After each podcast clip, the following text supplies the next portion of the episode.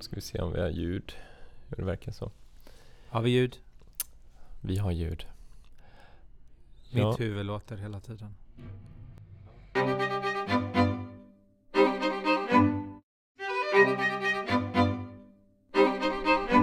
Välkomna till Dataministeriet med mig Anders Bäckström. Och mig Filip Jonsén. Återigen från Nordic Privacy Arena. dag två. Och nu har vi äran att ha Kalle Björklund med oss igen. Ett, återigen ett kärt, ett kärt återbesök kan man säga. På mitt språk heter det Regest. Ja, just det. Engelska uttryck är det. Kalle, har du, eh, du är dessutom med i, eh, som arrangör här kan man säga. Eh, Du, du också Filip, i och för sig. Men Kalle, Mm. har du några intryck så här som du vill dela har, med dig? varit, eh, det har varit en och en halv eh, spännande dag. Det finns alltid saker vi kan, kan förbättra men eh, det har varit, varit trevliga och intressanta eh, dagar med, med bra talare. Och framförallt har det ju förvånat mig lite grann eh, att, det har, att, vi har fått till det, att vi har fått till så många deltagare. Med tanke på att jag känner lite att jag brukar prata med Caroline om det, hon påstår att det inte är så, men jag tycker att det är lite dött dataskyddsintresset, i alla fall rejält svalnat när man Mm. ser andra utbildningar och särskilt när det gäller utbildningar men även konsulteriet. Så då är det roligt att vi attraherade någonstans runt 440-50 deltagare, Mm. även om kanske alla inte kom. Så det var jätteroligt. Och när man pratar med, med deltagare här under dagarna så verkar ju faktiskt de flesta nöjda med arrangemanget. Att de tycker det är bra talare. Sen är det klart att det blir alltid lite skrap på ytan. Det är väl alltid det man kanske saknar. Att man skulle kunna gå ner lite mer i myllan. Men det är kanske svårt i den här formen av konferens att, att klara av det eller få till det. Mm. Ja, ja, men det är väl det där för att hålla det på en nivå så att det kanske inte avslöjar för mycket om saker och ting heller. Tänker jag, utifrån nej, olika exakt, perspektiv. Exakt. Eh, sen är det, det är spännande med, dem, med, dem, med, med Google och de stora aktörerna. Men det som är lite tråkigt med dem det är att de, har ju, de diskuterar aldrig några problemformuleringar. Utan det är skrap på ytan och det är allting funkar och roliga tekniklösningar. Men man skulle ibland vilja att de tittade lite och pratade och diskuterade. Här har vi ett stort problem. Det här Mm. behöver vi lösa. Eh, Det Mm. tycker jag är lite tråkigt med de stora aktörerna. Det var ju ganska intressant med Sony Mobile tyckte jag att de erkände ändå vi hade en utmaning, så här löste vi den. Att man kan säga att vi hade brister. Mm. I det kan jag hålla med om ibland på de här stora aktörerna, Facebook, Google, att de säger aldrig här hade vi en brist och vi åtgärdade Mm. den på det här sättet. Utan det är alltid lite ytligt. Nu, det, om man har lyssnat på mig många gånger så vet man att jag är väldigt förtjust i Googles tjänster. Så jag är verkligen inte en av de som tycker illa om Google. Tvärtom, jag tycker de är fenomenalt bra på det de gör. Mm. Verkligen. Eh, nu är det väl kanske så att so Sony Mobile lever kanske inte på hur de hanterar sin data utan de lever på det hårda. Mm. Medan Microsoft mera lever på hur de hanterar datan. Så kanske från ett affärsmässigt perspektiv kanske det gör mindre om Sony erkänner sina fel än, än Google på ett sätt. Ja. Ja, men precis. Nej, men, eh, för det var ju Peter, eller Peter Fleischer heter han väl, det är väl med Mm. amerikanskt uttal och inte Mhm. svenskt nödvändigtvis. Eh, från Google Ja. som var, han hade en, eh, han var med i en panel igår. Eller var det fler? Jag har redan hunnit glömma bort, det går ju sån rasande Ja, fart här. i- En panel och en keynote var det i alla fall va? Mm. Ja, Eh, nej men det var intressant och det var ju lite roligt också han, med Google, det, den domen som, som nu kom idag. ja. Eh, där han då ja, förutsatte, och det var väl kanske ganska logiskt, att eh, den diskussionen han hade om, om, om man ska utvidga europeisk rätt till, till någon slags utomterritoriell tillämpning. Då kommer ju även obskyra länder eh, med kanske lagstiftningar där man inte får säga vare sig det ena eller andra kunna förfäkta Mm. uppfattningen att det ska gälla extraterritoriellt. Så det, det var logiskt och det var väl bra.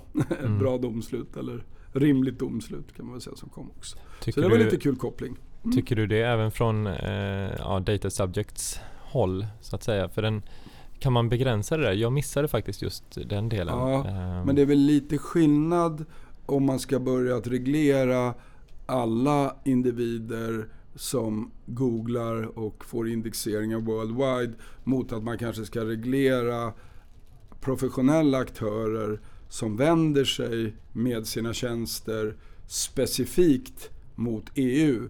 Där kanske man ska kunna tillåta EUs regelverk men inte bara rakt över utan att det finns kopplingar till någon, eh, någon ansvarig. Eller i vart fall kopplingar i så mått att även om den ansvarige skulle vara i USA att man på något sätt vänder sig mot, mot svenska individer eller personer som bor här. Då kan man ju tycka och hålla med om att att det ska vara viss extraterritoriell tillämpning. Men inte bara generellt var du än sitter och googlar och indexerar det. Sen undrar jag lite hur det där styrs liksom ändå. Rent Mm. tekniskt. Var, var är du och var är man någonstans? Eh, Oj, nu blev det filosofiskt Men det blev tekniskt, eller filosofiskt. Ja. Ja. Ja, det Vi är ju på Nordic Privacy, den är det tämligen säker på. ja. Mm. Men det är väl ändå så, utan att vara filosofisk, att ettor och nollor finns alltid, som jag brukar säga, inom en landsgräns vid en given tidpunkt. Jag vet inte, för det finns ju någonting som, eh, som jag brukar blanda ihop med en podd och det är ju eter. Alltså radiovågor. Just det. Och de eh, kan ju transportera information.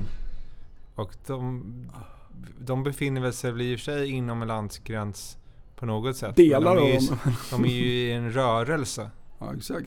Men de små IP-paketen, de är väl ändå någonstans de där små paketen. Jo, men som de kan vara i luften. ljud. Ja, men det är väl ändå inom en nationsgräns. Ja, det är väl klart du kan börja prata om ovanför nationsgränsen för du är så högt upp i luften. Men jag tror inte de transporteras eh, i sig, alltså Ja, det finns ju områden som inte är- tillhör Ja, någon nation. internationellt, internationella, internationellt vatten och sådana saker. Ja, det, Mm. det vet jag inte hur man reglerar. Nej, det återstår att se kanske. Nej, men vi är nöjda med arrangemanget och eh, 5-6 oktober är det vi kör nästa år.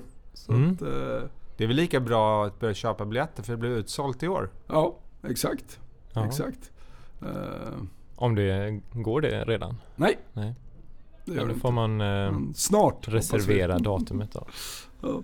Mm. Men jag tror att vi nöjer oss där så länge. Ska gå och lyssna på någon intressant Ja, men gör det. sponsor eller något annat eller äta. Ja. Ja, precis. Ta lite mat.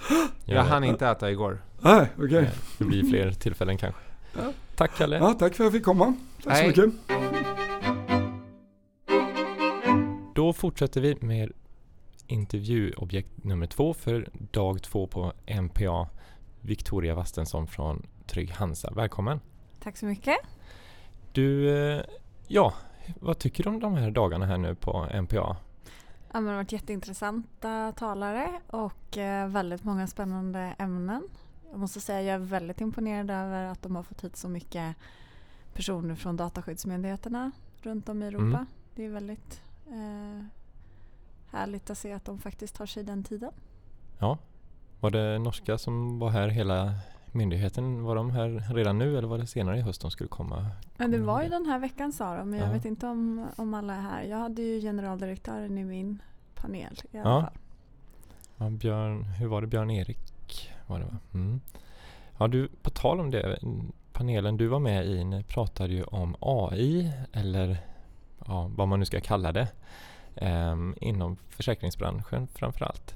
Eh, och ja, du kan väl om du vill så kan du väl förklara lite hur ni använder er av det och är det egentligen AI så som ni ser det eller vad är det ni använder för teknik egentligen? Ja, Ayopa har ju precis gjort en jättestor undersökning över hur försäkringsbolag i Europa använder ja, Big Data Analytics, kallar de det för då. Eh, och har väl kommit fram till att hittills i Europa så är det nog mest machine learning som är det som används då av branschen i Europa. Mm. Eh, att det börjar utvecklas mer och mer såklart. Eh, men att eh, det är alldeles för tidigt för att kunna se några konsekvenser av användningen. Vilket jag tror eh, tyder på att det faktiskt är machine learning man håller på med och kanske inte AI. Mm. Det vill säga vi gör egentligen samma sak som vi har gjort förut. Det är bara att det är en robot som gör det istället för eh, en person. Mm. Och att man har kvalificerat människornas arbete och sen är det roboten som får göra plocka fram information och plocka fram underlag. Men sen Mm. är det ändå en människa som gör det ordentliga jobbet eller vad man nu ska säga. Ja, för du pratar om det i perspektivet när det handlar om be- bedrägerier, försäkringsbedrägerier mer precis då. Ehm, och att man använder då den här maskinen för att Eh, hitta, så att säga, hitta leads, eller man ska säga, som man sett sen. Ja, Ayopa tar ju upp det som ett, ett av flera områden då där de ser användningen av eh, AI då eller machine learning eller vad man ska kalla det för inom försäkringsbranschen och att just eh, det man kallar då för fraud detection då är ett område där Ayopa ser att dels så kan man nog göra ganska mycket där och dels så är det där man i branschen kanske hittills har valt att göra någonting. Mm. Eh, och det handlade väl mycket om att se mönster. Eh, och det är ju mönster som kanske utredarna tidigare såg. Ja, nu kommer det en ny iPhone. Mm. Då kommer fler personer tappa sina gamla. Ja. Eh, förut var det kanske en utredare som tänkte det. Nu kan man använda en, en liksom machine learning som kollar alla iPhone-skador Ja. noggrannare till exempel. Det är väl det de tar upp som Kopplat ett, till... Som ett exempel på väldigt, väldigt basic nivå. Sen Ja. kan man ju såklart göra det där mycket, mycket mer avancerat. Mm. Har den också då koll på Apples, eh, ja vad man nu säger, hemsida eller liknande där de brukar släppa nyheter och sånt? Eller hur? Nej, det, alltså Det jag tror inte det. Jag är in det. lite för dåligt insatt i liksom den faktiska tekniken och, och vad, eh, vad bolagen använder. Men eh, jag tror faktiskt inte det. Jag tror att det är ganska simpelt och att Ja. det är faktiskt en människa som matar in. Ja, det är ju inte så häftigt som man tänker sig att det ska Nej. vara. Det, är, ja, det kunde ju vara lite häftigare. Eh, men eh, bara så att de som inte vet om det, Ayopa, vad, är, vad står det för? Ayopa är egentligen då försäkrings, eh, eller försäkringsbranschens kan man väl säga organ då Mm. På europeisk nivå. Mm. Eh, Så både banker och försäkring har europeiska organ som tar hand om frågorna på europeisk nivå. Så det är väl någon motsvarighet till Dataskyddsstyrelsen Ja. i, på e- europeisk nivå. Mm. Men för försäkring istället. Ja, precis. Och du, eh, de senaste åren så har du eh, agerat lite som dataskyddsombud på Trygg-Hansa. Eller inte så Mm. lite kanske, utan ganska mycket. Nej precis, jag klev in som eh, DPO under, under när GDPR trädde i kraft. Jag eh, täckte upp för en kollega som var på mammaledighet under det bästa året, 2018. Mm. Eh, och eh, var skandinavisk DPO då i, i våra tre verksamma länder här. Mm. Och nu är jag tillbaka på Legal. Ja. Eh, och vi har pratat om det vid ett tillfälle förut, men hur ser du på DPO-rollen, eller dataskyddsombudsrollen? Eh, om man tänker hur pass mycket, vad ska man säga då, men hur mycket en DPO ska göra, eh, om de ska vara den här satelliten eller om de ska vara lite mer hands-on. Ja, jag har funderat eh, mycket på det där. Jag tycker det är en väldigt svår fråga. Nu kommer jag som sagt från försäkring där vi är vana med att arbeta i vad vi kallar för third line of defense. Mm. Där man jobbar då, första linjen är verksamheten, andra linjen är risk och compliance och tredje linjen är internal audit. Och det- kan ju hända att det är för att jag är färgad av, av den eh, verkligheten och har lust att liksom stoppa in den här DPO-rollen i någon av de här tre linjerna då. Mm. Eh, men jag, det ligger ändå en komplexitet i DPO-rollen i att man ska ge råd och man ska mm, liksom utbilda och känna verksamheten och samtidigt så ska man vara Dataskyddsmyndigheten förlängda arm. Ja. Eh, det togs ju faktiskt upp här den frågan igår till Kenil eh, eh, hur de såg på att ge Mm. eh, DPO-råd och samtidigt utöva tillsyn. Och de sa ju att de hade delat upp det i två olika avdelningar. Och att det var Ja. Chinese walls liksom emellan. Det lät ju väldigt imponerande. Ja. Eh, men då har man ju ändå delat upp att det är olika anställda som gör olika saker. Någon, någon ger råd och är liksom good cop och Mm. någon är bad cop. Liksom. Ja. Och jag har nog också tänkt att man behöver göra det. Jag, jag tänker bara själv, ja, som vi har pratat om, det är, det är jag som har skrivit och mycket av det vi har gjort och det är jag som har gjort bedömningarna. Mm. Och har jag inte gjort bedömningarna har jag i alla fall varit ytterst insatt i dem och införstådd med vad vi har kommit fram Mm. till. Det är väldigt svårt att eh, liksom granska sitt eget arbete i efterhand och, eh, och helt tycka någonting helt annat eller eh, ändra liksom, inställning till legal grund. Det är klart att det kan hända Mm. men kanske inte som granskningsfunktion utan då kanske man änd- hade ändrat sig ändå. Mm.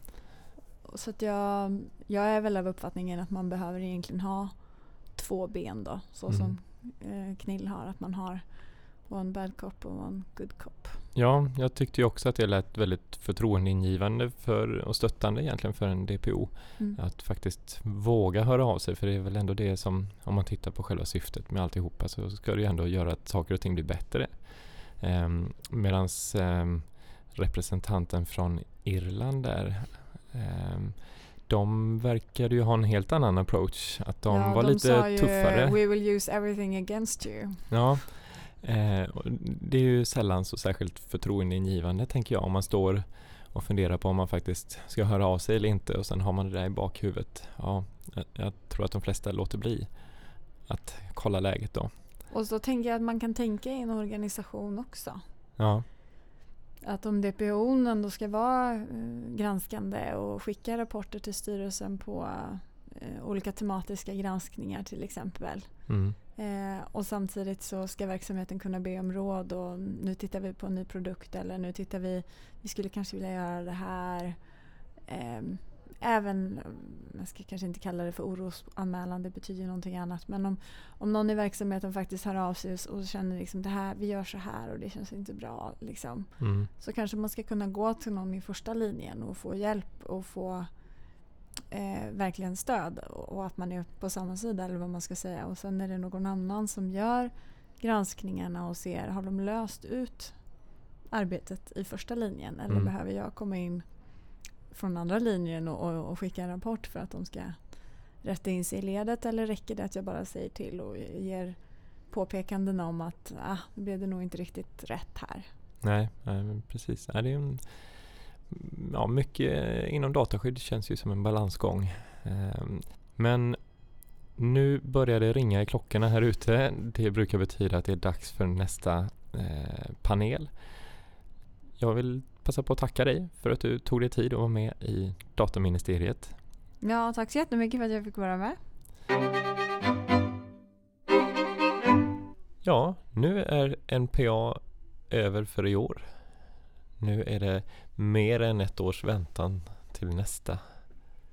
Visst var det så? Ja, var det är lite mer än ett oktober. år den här gången i och med att det kommer köras i oktober. Ja, kommer man skjuta på det hela tiden så att gången efter det så börjar det slutet av oktober? Ehm, jag vet inte faktiskt. Vi har inte pratat om Nej. om två år.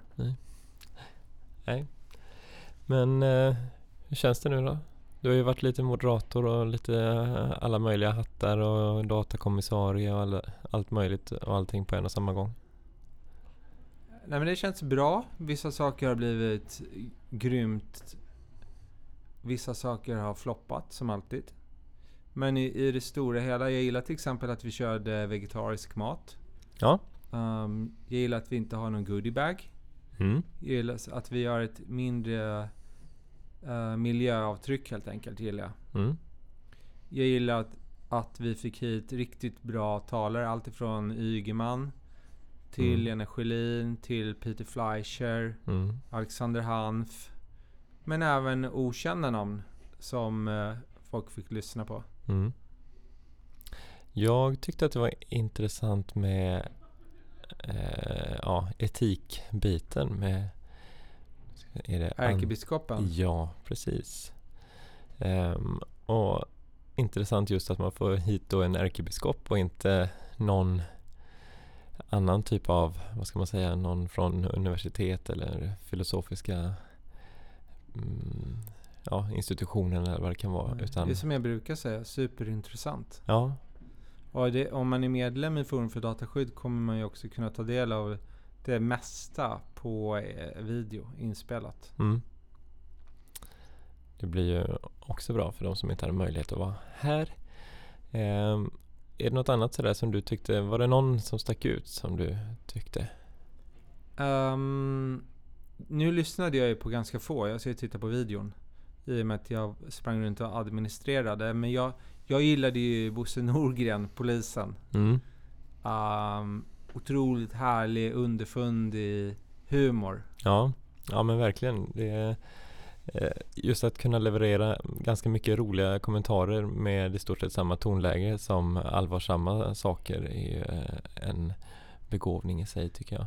Och sen på slutet gav han ju alla verkligen ett så här, vad ska man säga, vad, vad är det kallas? Pungslag. Ja, Man mådde nästan illa där på slutet. ja, ja det vände sig lite i magen kan man väl säga. Men eh, jag tyckte ju att, jag vet inte vad han företrädde, men hette han Ryan någonting? Middagstalaren igår. Ja, precis. Som var, vad jag förstod det som, från någon hedgefund-hållet från början. Var det fortfarande så kanske till och med? Nej, han har ju startat ett eget företag. Han började som en hedgefund förvaltare och om jag förstod det, jag satt vid middagen med honom igår och han var väldigt lyckad. Mm. framgångsrik. Mm. Nu kommer han ifrån Cyberhedge. Ja, Som eh, de gör lite grann som man kan få såna här ratings från eh, um, typ UC och Mm. andra bolag. Så kan man få det på sin typ säkerhet och, och eh, datahantering. ja, På något sätt automatiserat på något sätt som de har eh, listat ut. ja. ja men det, jag tyckte det var väldigt intressant och han eh, på ett ganska amerikanskt sätt eh, och en ganska amerikansk framtoning på eh, ett annat sätt men ändå ödmjukt så tyckte jag att han inledde ju med att privacy it's all about money ungefär Och eh, det var väl kanske inte min första tanke. Men allt eftersom han eh, förklarade utifrån sitt perspektiv så förstår jag ju liksom att det ändå, jo men det finns ju en poäng i det. Ehm, för att verkligen få allting att eh, vara så bra som man skulle hoppas. Så jo, men money, pengar, money talks. Eh, det har nog ganska stor betydelse ändå.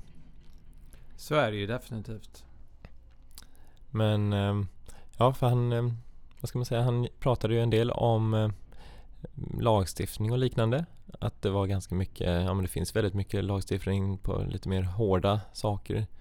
Men när det kommer till data så är det lite mer av ett, vad ska man säga, no man's land. I alla fall i USA. Ja, framförallt kanske.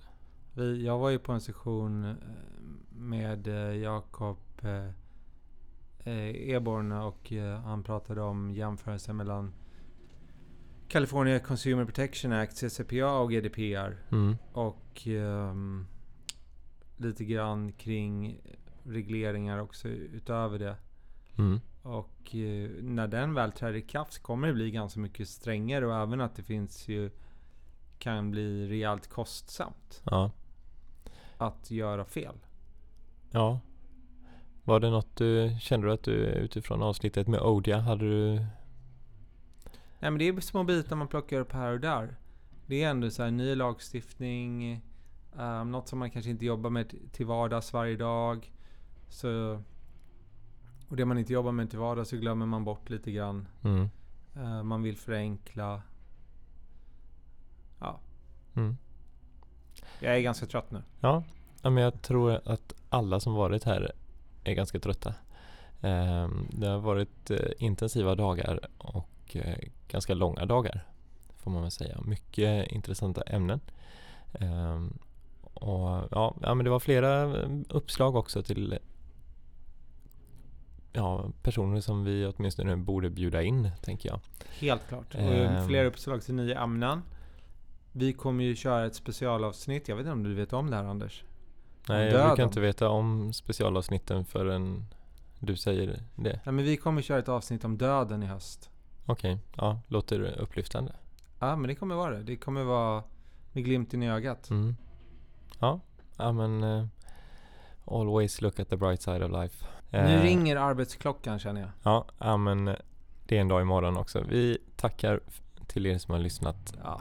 och så Och hörs vi framförallt igen. tackar vi till Nordic Privacy Arena för två sjukt intensiva, härliga, intressanta men också tröttsamma dagar. Ja, Det gör vi. Ha det gott.